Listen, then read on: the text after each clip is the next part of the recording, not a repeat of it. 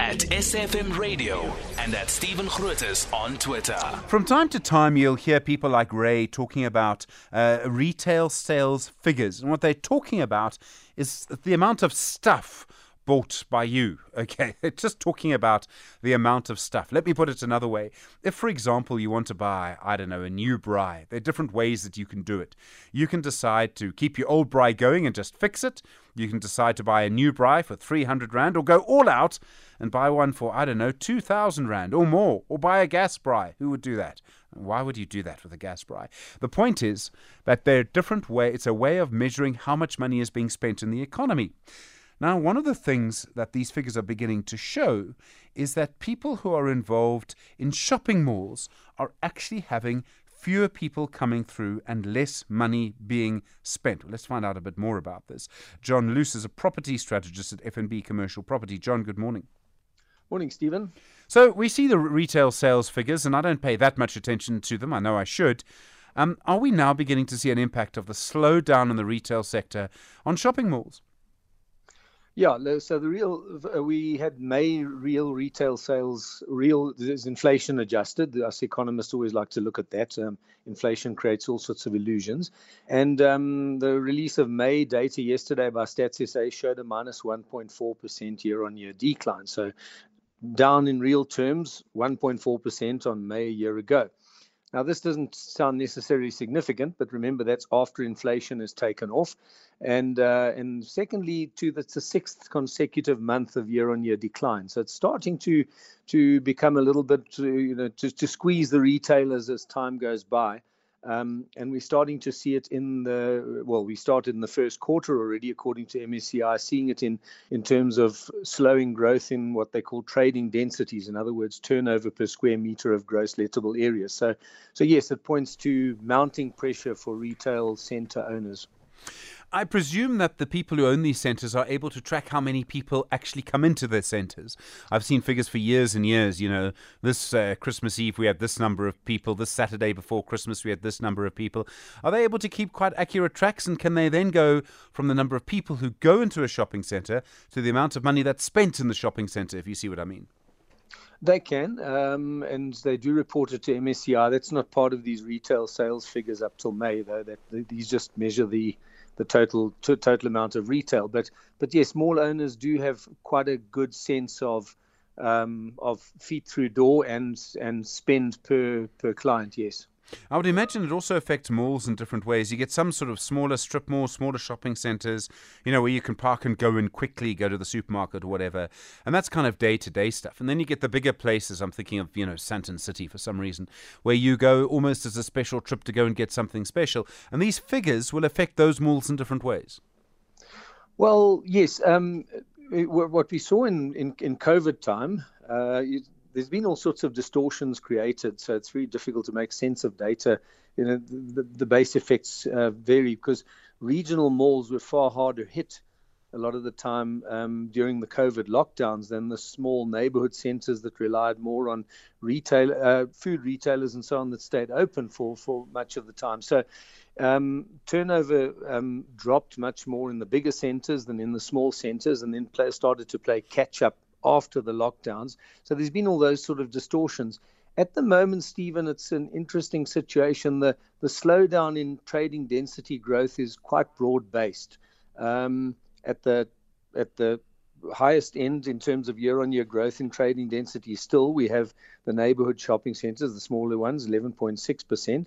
But it's not just all about small centres, because at the bottom, minus 0.4%, in other words, in decline, is the community centres, which are also one of the smaller categories. So it's not clear at the moment whether it's the bigger centres or the smaller centres that are being impacted the worst. Everything is slowing, though, in terms of trading density growth. Can I presume that the online retailers' data is captured in these figures accurately? And are they having an impact on shopping malls, or is it still quite a small sector? Well, that's a tough one to tell. I mean, I suspect there must be challenges, that Stats SA face in terms of adjusting over time as retail changes towards online retail.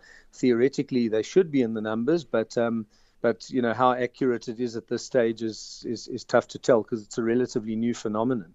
But online retail, you know, certainly what we find from our property broker surveys is that online retail is not a big factor. Yes, it's been growing over the years, and it will continue to grow. And but that's more of a slower, longer term trend, which slowly takes a bite out of retail malls if they don't come up with a counter solution.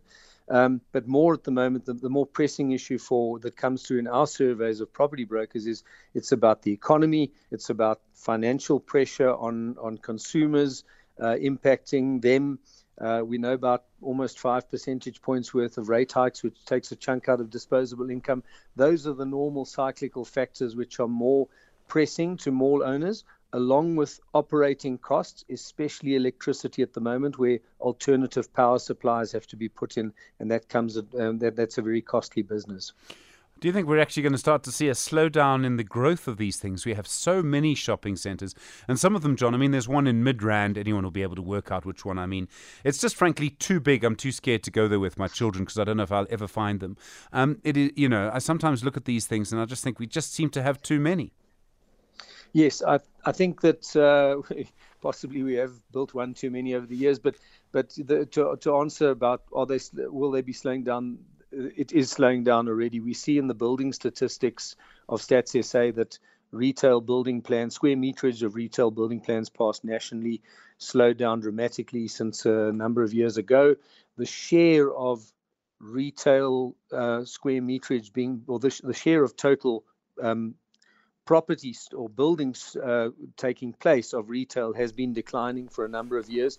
So I think that adjustment is already being made. The one market that stands out in our property broker surveys as still being strong retail-wise is in the Western Cape.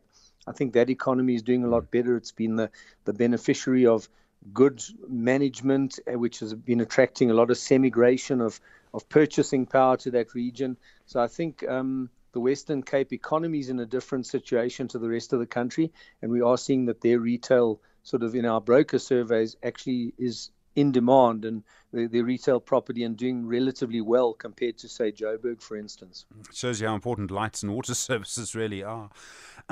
John, if I understood the business model, many of these shopping malls were owned by insurance companies, and I think this was the scene for quite a while.